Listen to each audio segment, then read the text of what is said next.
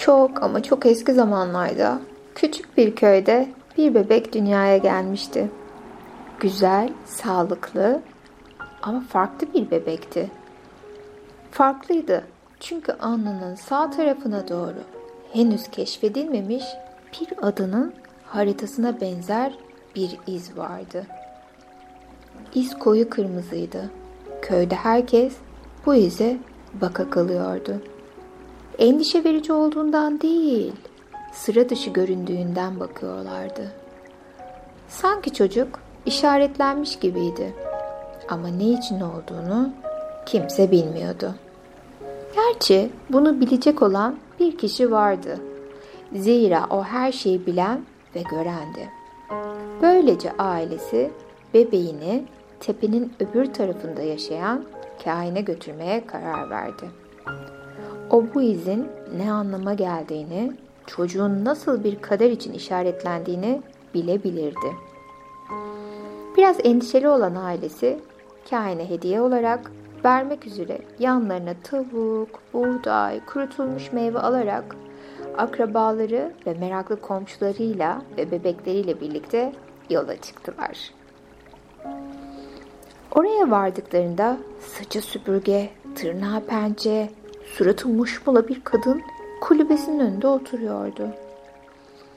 Kadın biraz heyecanla bebeğin izini inceledi. Gözlerini fır fır döndürüp bebeğin etrafında yedi kere döndü. Göbek deliğini kokladı. Kafasında bir tane yumurta kırdı ve sonra da yüzüne üfledi. Köylüler onu şaşkınlıkla seyrettiler. Sonra kadın bir kahkaha koparıp sevecen bir annenin yapacağı gibi bebeği kollarına sıkıcı sararak ''Seni şanslı tosbağa seni. Evet sen öylesin. Kesin öylesin.'' diye cevap verdi. Köylüler hala gergin suratla kendisine baktığını görünce anlatmaya başladı. Bebeğine sıra dışı bir yol için işaretlenmiş. En karanlık, kötülüğün karşısında bile kar gibi beyaz kalbi hep güvenmeye devam edecek. En kayalık dağları geçerken bile yolu engebesiz olacak. Kaybolduğunda bile doğru yolda olacak. Köylü doğsa da kralın kızıyla evlenip bu toprakların bir sonraki kralı olacak. Kehanetler karşısında herkes şaşkınlıkla ve sessizlikle kahine dinliyordu. Köylülerin hepsi sessizlik içinde kalmışlardı. Zira hepsi afallamıştı. Kain ciddi olabilir miydi? Onlardan biri nasıl olur da bu toprakların kralı olurdu? Böyle bir şey hiç görülmüş müydü ki? Doğru olabilir miydi? Ama sonra birdenbire şüpheler eriyerek yerini rahatlığa ve neşeye bıraktı. Bütün grup sevinç içinde dans edip coştu. Köye dönüş yolu gidiş yoluna nispetle çok daha kısa geldi. Köylüler iyi haberle resmen kanatlanmış uçuyorlardı. Günler boyunca iz ve onun anlamını köyün tek konusu oldu. Tam da o hafta kral zengin bir tüccar kılığında bu köye geldi. Bu kralın yapmaktan en zevk aldığı şeydi. Bu yolda seyahatler eder, halkıyla konuşur, sadakatlerini ölçer ve ülkeden haberler alırdı. Böylece her zaman yaptığı gibi ana meydanda bir fincan kahve sipariş edip ''Ee ne var ne yok köyünüzde?'' diye sordu. Son zamanlarda sıra dışı bir şeyler oldu mu diyerek etrafındakilerle sohbet etmeye başladı. Pek tabii ki köylüler misafirlerine şimdiki kralın yerine geçecek olan muhteşem işaretli çocuğun hikayesini anlatarak ona hoşça vakit geçirtmek için bir saniye bile beklemediler. Kral, hmm, demek öyle, hakikaten garip ve de ilginç bir hikaye bu diye mırıldandıktan sonra bu şanslı çocuğun evine götürülmeyi rica etti. Eve vardığında kendini zengin bir tüccar olarak tanıtıp bu özel çocuğun başına gelen ilk talih kuşunun kendisi olduğunu açıkladı. Çocuğu bu sıradan küçük köyden uzağa götürüp onu dünyayı gezdirerek eğitim sunup deneyim kazandıracak ve onun kaderinden şanslı yolunu hazırlayabilecek tek kişinin de kendisi olduğunu anlattı. Başlangıçta ailesi reddetti tabii ki. Ama kral istediği ne olursa olsun konuşarak elde etmeyi çok iyi biliyordu. Çok geçmeden ailesi oğullarıyla şansının arasına girmemeyi kabul etti. Ertesi sabah sevgili oğullarını bir sepet içinde yabancıya teslim edip el sağlayarak uğurladılar. Saatler sonra kral at arabasını bir köprünün üzerine durdurup bebeği pencereden dışarı aşağıya hızla akan nehrin içine fırlattı.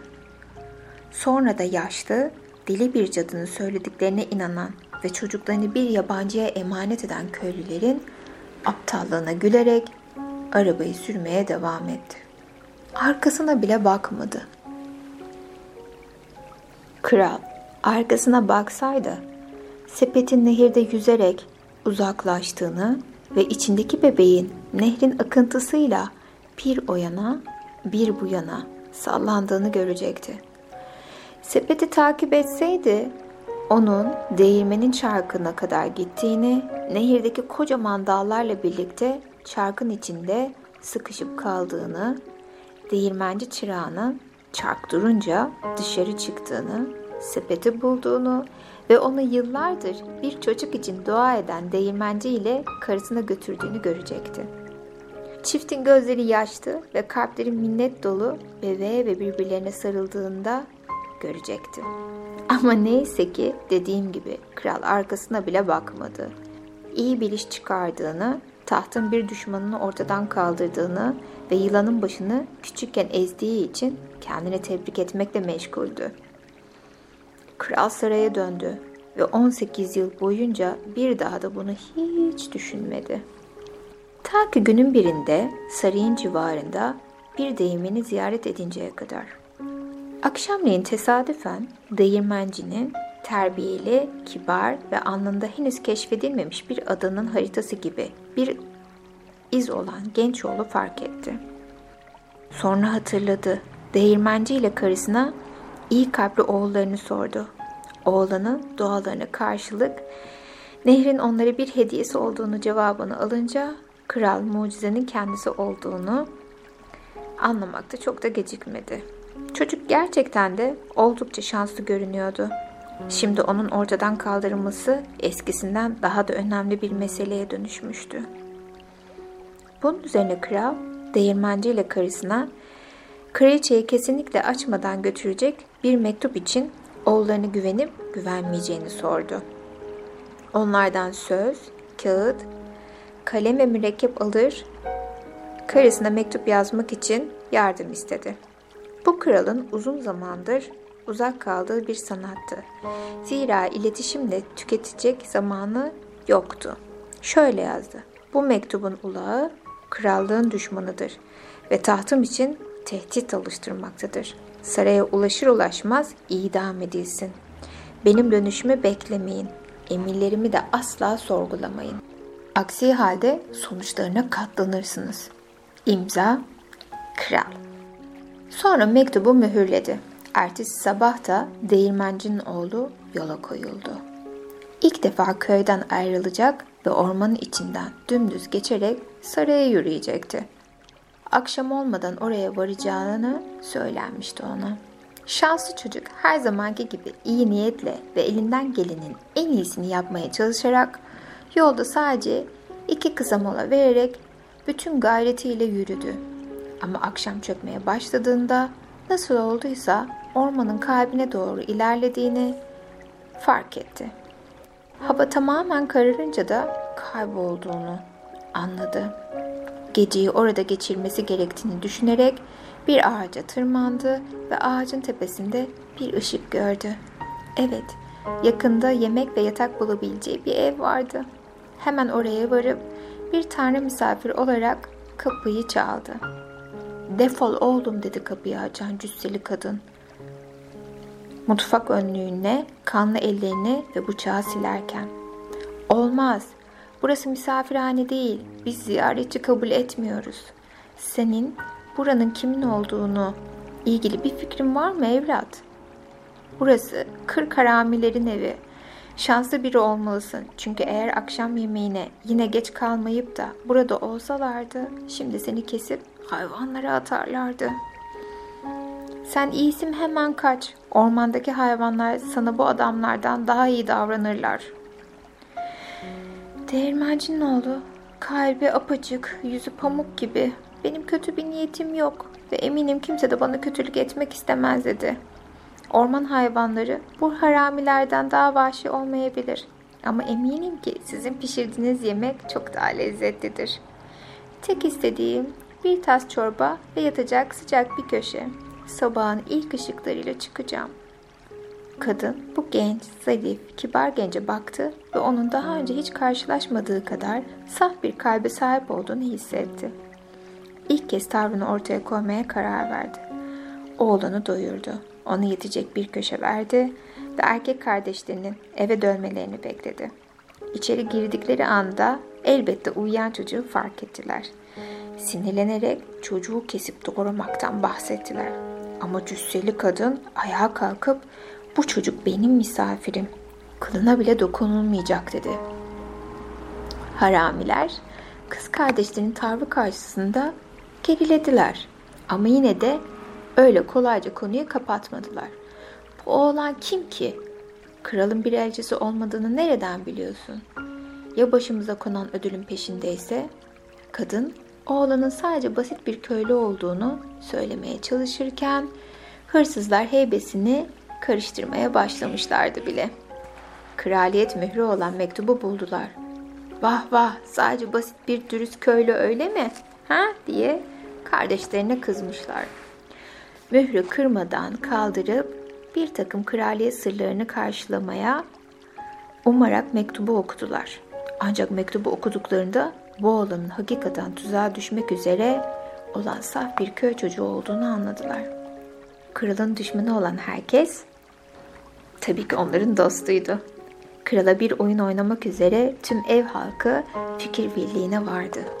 Hırsızlar başka birçok yeteneklerin yanı sıra sahtecilikte de usta olduklarından kralın ağzından yeni bir mektup yazdılar. Sevgili kraliçem, bu uzun yolculuklarda seni nasıl özleyip düşündüğümü bir bilsen. Topraklarımızdaki sevimli köylüleri ziyaret ederken inanılmaz cesaret örnekleri ve dürüstlükler sergileyen bu genç delikanlıyla tanıştım. Kar gibi beyaz bir kalbi var ve bu sebeptendir ki senden onu sevgili kızımızla evlendirmeni istiyorum. Benim dönüşümü beklemeyin, emirlerimi sorgulamayın. Aksi halde çok üzülürsünüz. İmza seni özleyen sevgili kocan kral. Mektubu tekrar mühürleyip hiçbir şeyden şüphelenmeyin oğlanın cebine koydular. Sabahleyin zengin bir kahvaltıdan ve kadının söylediğinin aksine son derece cana yakın bulduğu haramilerin kırkıyla da kucaklaştıktan sonra değirmencinin oğlu yoluna devam etti. Öğlen olmadan sarayın kapısına vardı. Kraliçe mektubu açtığında kızardı. Kocasının hiç onu özlediğini söylemediğini biliyordu. Daha doğrusu hatırlamıyordu bile. Hatta bir yanlışlık olmadığından emin olmak için mührü bile inceledi. Kızlarını evlendirmek üzere alınan bu ani karar karşısında oldukça şaşırsa da genç oğlana bakınca onun mektupta söylendiği kadar iyi kalpli olduğunu görebiliyordu. Kralın bu kadar iyi bir damat seçeceği aklının ucundan dahi geçmezdi. Yine de mektupta yazıldığı gibi sorgulamadan şanslarını şükredip kutlama için hazırlıklara başladı. Her şey çok hızlı gelişti. Saray süslendi, yemekler pişirildi, müzisyenler toplandı ve düğün binlerce mumla dekore edilmiş bahçelerinde dans ve şarkılar eşliğinde kutlandı. Kralın yokluğuna gelince bu sadece akşamın daha hoş ve neşeli geçmesini sağlamıştı. Gel gelelim her güzel şeyin bir sonu vardır. Birkaç ay sonra kral geri döndü. O uzaklardayken neler olup bittiğini öğrenince küplere bindi rezil, duygusal bir mektup gönderip mektubun onun tarafından yazıldığına inanmış olan kraliçeye çok kızdı. Sonra da inkar etmesine rağmen belli ki mektubu değiştirmiş olan değirmencinin oğluna ve onun yalan söylediğine inanmayan tüm mahkeme heyetine kızdı. Ayrıca bu aşağılık delikanlıya çok aşık görünen ve bir köylüyle evlenmeyi kabul eden prensese de kızdı. Kendisini alaşağı etmek için tüm dünya birleşmiş gibi görünse de henüz son sözünü söylemediğini düşündü. Kanun metinlerini didik didik edip gelecekte kral olacak olan damadın ülkeliği koruyabilme yeteneği ve gönüllülüğünü göstereceği olağanüstü kahramanlıklar sergilemesine isteme hakkı olduğunu keşfetti. Böylece sonraki gün elinde kanun metinleriyle krallığın acilen şeytanın üç altın tüyüne ihtiyacı olduğunu ilan ederek damadını uzaklara gönderdi. Bunun şanslı oğlanın şansının sonu olduğunu düşünüyordu. Ve bunun başına geleceğinden de oldukça emindi. Değirmencinin oğlu krallığa yardım etmek ve sevgilisini tekrar görebilmek için yapabileceği ne varsa yapmaya hazırdı. Bu yüzden hiç tartışmadan ertesi sabah erken saatte şeytanın iline ulaşabilmek için gitmek zorunda olduğunu, dünyanın en ucuna gitmek üzere gönüllü olarak yola koyuldu. Günlerce, haftalarca, aylarca yürüdükten sonra bir gün kendini bir şehrin kapısında buldu. Kuledeki muhafızlar onu durdurup sordular. Ne ararsın, ne yaparsın, ne bilirsin? O da soruya cevap verdi. Şeytanın altın tüylerini ararım. Ne olursa olsun yaparım. Bilmem gereken her şeyi bilirim. Çünkü henüz bilmediğim her şeyi de öğrenmeye hazırım. Şehrin muhafızları onu kuru bir çeşmeye götürüp dediler ki, Eskiden bu çeşmeden hayat veren tatlı su akardı. Ama yıllardır kupkuru duruyor ve kimse çaresini bulamadı. Değirmencinin oğlu bir çözüm arayacağını söz vererek yoluna devam etti. Günlerce yürüdü, haftalarca yürüdü, aylarca yürüdü. Sonra başka bir şehre ulaştı. Yine girişte durdurulup sorular soruldu ona. Ne ararsın, ne yaparsın ve ne bilirsin? O da cevap verdi. Şeytanın altın tüylerini ararım. Ne olursa olsun yapabilirim. Bilmem gereken her şeyi bilirim. Çünkü henüz bilmediğim her şeyi de öğrenmeye hazırım. Şehrin muhafızları onu şehrin merkezindeki kurumuş bir ağaca götürüp dediler ki Eskiden bu ağaç gümüş yaprakları ve altın elmalarla doluydu. Ama şimdi kupkuru. Onu iyileştirmenin yolunu bilir misin? Değirmencinin oğlu bir çözüm arayacağına söz vererek yoluna devam etti. Günlerce yürüdü, haftalarca yürüdü, aylarca yürüdü ve sonunda dünyanın ucuna ulaştı. Dünya geniş bir nehirle sınırlanmıştı. Öylesine genişti ki öbür taraf sisin içinde kaybolmuştu. Nehrin kenarında bir dakika bekledikten sonra sisin içinden çıkıp kendisine doğru gelen bir sandal gördü. Sandal kenara yanaştığında oğlan içine atladı. Yaşlı kürekçi de öbür tarafa doğru kürek çekmeye başladı. Yaşlı adam sürekli kürek çektiği halde sislerin arasında sandal sabit duruyor gibiydi. Birden yaşlı kürekçi derin bir of çekti. Her zaman başkalarına elinden geldiğince yardımcı olmaya istekli olan genç oğlan adama canını sıkan bir şeyin olduğunu fark ettiğini ve ne olduğunu sordu. Yaşlı adam ise evlat mahkum olduğum şu bir nevi hiç bitmeyen işi görüyor musun diye karşılık verdi. Hiç ara vermeden bu nehrin bir yakasından öbür yakasına kürek çekiyorum ve görevimin ne zaman biteceğini de bilmiyorum. Sonunda öbür yakaya ulaştıklarında genç olan yaşlı kürekçinin derdine derman arayacağına söz vererek sandalından atladı. Nehrin bu yakasında şeytanın yaşadığı küçük bir evden başka hiçbir şey yoktu. Genç olan kapıyı çaldı. Şeytan henüz işten dönmemişti. Kapıyı büyük annesi açtı. Yaşlı kadın kapıda bu kadar dürüst ve kibar bir genç adam görünce oldukça şaşkındı. Oradan hemen uzaklaşması gerektiğini anlatmaya çalıştı ama genç adam son derece kararlı görünerek zarar vermek niyetinde olmadığını ve başkalarından da ona zarar gelmeyeceğine inandığını söyledi. Şeytanın üç altın tüyünü ve üç sorunun cevabını aradığını söyledi. Değirmencinin oğlunun saf kalbine inanan yaşlı kadın bu kadar açık yürekli bir gence hayır diyemedi. Böylece onu bir karıncaya dönüştürüp katlı giysilerin arasına saklayarak elinden geleni yapacağına söz verdi. Şeytan eve geldiğinde anında insan kokusunu aldı ve büyük annesini sorguya çekti. Ama yaşlı kadın elindeki kepçeyle onun kafasına vurarak sen dünyanın oralarına gidip üstün başın leş gibi insan kokusu içinde akşam yemeğine geç gel sonra da evin temizliğine laf et. Beni daha fazla sinirlendirmeden otur hala sıcakken çorbanı iç dedi. Şeytan birkaç mazeret geveleyerek masaya oturmaktan başka bir şey yapamadı. Bitirdiğinde büyük annesi onu yanına çağırıp zor bir gün geçirdin. İnsanlar yine sana zorluk çıkarmışlardır. Yüzünden belli. Gel oğlum, başını kucağıma koy. Seveyim seni demiş.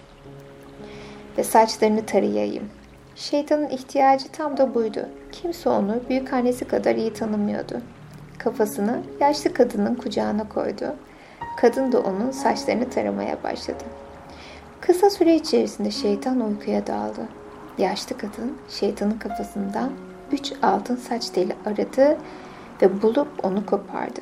Şeytan sıçrayarak ''Büyük anne!'' diye bağırdı.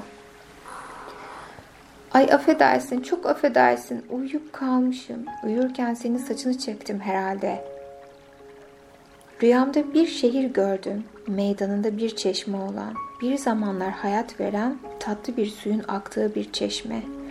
Ama şimdi çeşme kupkuruymuş.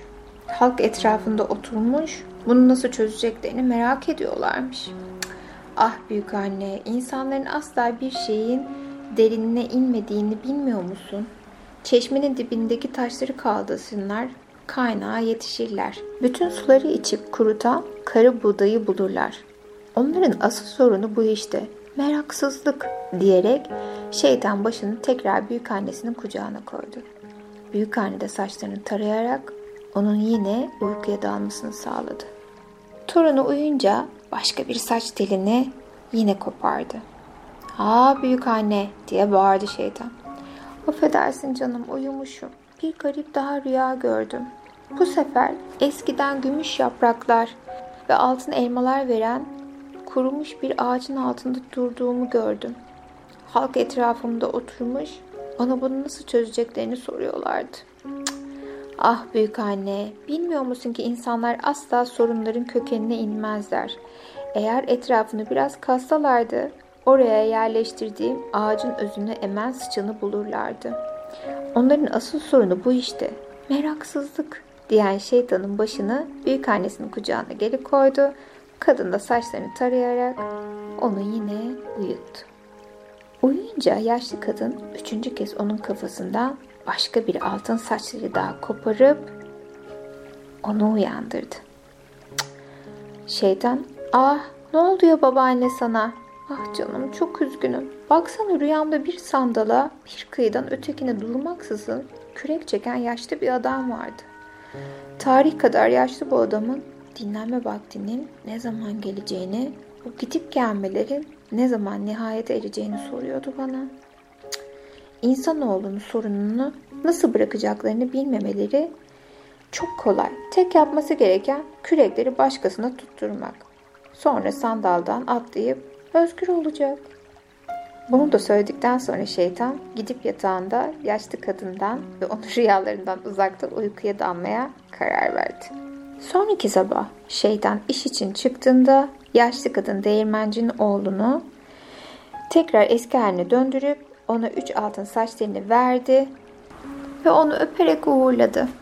Genç adam dönüş yolunda öbür kıyıya atladıktan sonra sandaldaki adama işinden kurtulmanın yolunu söyledi.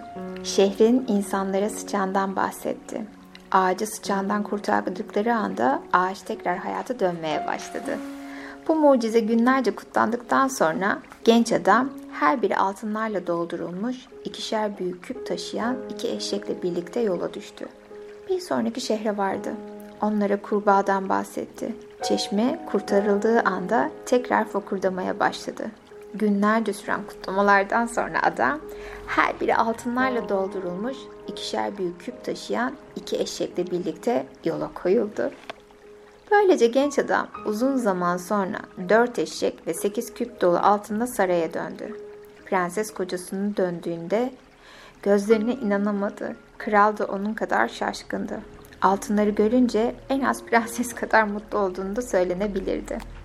Genç adamı sarılarak karşıladı ve hemen altınları sorguladı. Hepsini sizin için getirdim. Meğer dünyanın ucundaki nehrin öbür tarafı altınla doluymuş. Bu kadar taşıyabildim ama bu kadarı herhalde yeter de artar bile. Ama sevgili oğlum, bir insanın nasıl yeterince altına olabilir ki? Fazlası her zaman daha iyidir diye karşı çıktı kral. Ama sen boş ver şimdi nereden geldiğini bana söylediğine göre oraya gidip gerisini ben hallederim diyerek hemen şehrilde bulabildiği tüm eşekleri toplamaya koyuldu. Sonra etrafı eşek sürüleriyle çevrili olarak nehrin öbür tarafındaki bütün altınları toplamaya hevesli bir halde genç adamın gösterdiği yola koyuldu. Nehre varınca yaşlı sandalcıyı sabırsızlıkla bekledi. Yaşlı sandalcı sonunda geldiğinde ona geç kaldığı için bağırıp sandalı eşeklerle doldurmasını emretti. Tabii ki efendim dedi yaşlı adam. Sizin için mahsur yoksa ben eşekleri sandala taşırken siz de kürekleri tutabilir misiniz acaba? Kral sırf iş hızlandırmak için yardımcı olmayı kabul etti. Elindeki küreklerle sandala bindi ve yaşlı adam karaya atladı ve sonunda özgür oldu. Kral kürekleri mahkum bir şekilde arkada bırakırken eşekleri de toplayıp yola koyuldu. O günden sonra kral yeter diyemeyen herkesin kaderinde olduğu gibi sonsuz emek harcayarak sisli bir nehirde bir ileri bir geri gidip geldi. Kraliçeye gelince derler ki her gün taze çiçek ve tatlı sözlerle ona ilana aşk etmeyi ihmal etmeyen saray bahçıvanıyla evlendi. Değirmencinin oğlu her iki ailesinde kendisiyle yaşamak üzere saraya getirtti. O günden sonra karısı ve yeni büyük ailesiyle birlikte sarayda mutlu mesut yaşadılar. Ve eğer hala ölmedilerse şu an biz onları anlatırken bile kocaman bir kahvaltı sofrasına oturmuş, sohbet edip yemek yerken çay bardaklarını hayata kaldırıyor olabilirler. Hayat bazen doğaçlama bir oyundur. Masallar bize kendi hikayelerimizin kahramanı olarak olayların nasıl gelişeceğini bildiğimizi hatırlatırlar. Peki bilinmeyen bir şey için nasıl plan yapabiliriz? Yolculuğunu hazırlamak için kendi hakkında hiçbir şey bilmediğim bir şeylerden korumaya çalışmak ve deneyimlerden kaçınmak için zaman tüketmek yerine endişelerinin, önyargılarının ve boş umutlarının olduğu bardağı boşalt ve kendi yoluna bugün başla. Yolunda fark edebileceğin her şeyi fark et. İnsanlara ve çevrendekilere dikkatini ver. İhtiyaç olduğunda yardım edebilmek için elini, güven ve sevgi için kalbini açık tut. Masal kahramanları genellikle en küçük erkek kardeştir. Zira genellikle tüm olasılıkları görmeye açık kalbimize yardım eden tek şey deneyimsizliktir. Bir kahramanın en güçlü özellikleri kar gibi beyaz bir kalbe ve asla kalp olmayacağına inanan inancıdır. Kahramanlar bilir ki kendi hikayeleri yola çıktıkları anda başlar. Asla hazırlanmaz, yoldayken yetişir ve öğrenirler. Yolculuklarını sınırlamaz, dünyanın ucuna kadar giderler. Yoldaki her şeyle ve herkesle iletişim kurar ve etkileşirler. Bizim masalımızda Genç oğlanın amacı şeytandan üç altın saç dili alabilmekti. Ama yolda tanıştığı kişilerin ihtiyaçlarını unutacak kadar da hedefine kilitli değildi. Umursadığı için onların hikayesi kendi hikayesinin bir parçası oldu. Bir gece geçirmek için kırk haramiyle kaldığında kahramanın hikayesinin daha iyiye doğru bir dönüş yapması gibi. Bizim yolculuğumuzda da anahtar genellikle bir yan yola saparak ya da risk alarak bulunur. Peki eğer sadece hedefine odaklanarak yola devam etseydi ya da evin ışığını fark ettiği halde ağaçta uyusaydı ne olurdu? Genellikle verimlilik adına dikkat dağınıklığından, dolambaçlı yollardan, risk almaktan ve tanımadığımız insanlarla bir araya gelmekten hep kaçınırız. Gel gelelim. Maceramızın başarıya ulaşması için ihtiyaç duyduğumuz sır onlarda olabilir. Hikayeler bize şunu anlatır. Kahramanlar yollarını yolculuğun şekillendirmesine izin verirler. Beklenmeyen onları zorlamasına, hayrete düşürmesine ve yavaşlatmasına izin verirler. Bu hikayede onlardan bir tanesidir. Ve bu yolda karşılaştığı olaylar ona güç verir. Bu senin için nasıl olurdu? Planlarını hafif tutup yolun sana pusula olmasına izin verseydin. Hani yan yola sapsaydın mesela. Yolun bir sapak sayesinde daha güçlenip güzelleşebilirdi belki. Çözüm senin karbonlamanla gelebilir. Mesela bu hafta eve giderken daha dolambaçlı değişik bir yoldan git. Yolundan saptırılmaya izin ver. Eve gitmeden önce kitabını okumak için bir kafeye otur. Ayın yükselişini izle. Mahallenin arka sokaklarını keşfet. Eve uzun yoldan git. Bu aktivitenin müziği olarak da sevdiğin bir şarkıyı aç. Eve her zaman uzun yoldan giderim. Ya da gitsem de sorun olmaz gibi. Peki, mesela yolda yabancılarla karşılaştığında onlarla göz teması kurmaktan çekinme. Sana selam verene karşılık ver. Ve yabancılarla başlattığımız konuşmaların özel bir dokusu vardır. Gündemimizin bütünüyle dışında olduklarından Kabe ferahlık verirler. Sadece iki insanın birbirlerinin insanlığıyla tanışması çok da güzeldir. Bu hafta yolda karşılaştığın insanla bir sohbet başlar. Bu sana çayını getiren bir adam, köpeğini gezdiren yaşlı bir kadın ya da yolda giderken, metrodayken yanında gazete okuyan biri. Ya da deniz kenarında yürüdüğünde balık tutan biri. Yanındaki masada kahve içen biri de olabilir. Çözüm gerçekten meraklı olmakla ve diğer insanların tüm güzellikleriyle görmektedir.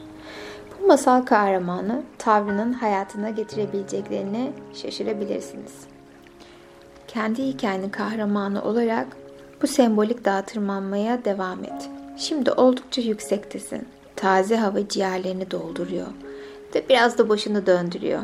Şarkı söylemek ya da kahkaha mı atmak istiyorsun? Haydi durma. Bırak da üzerindeki sihrini kullansın ve senin hayatını en tatlı haliyle dönüştürsün.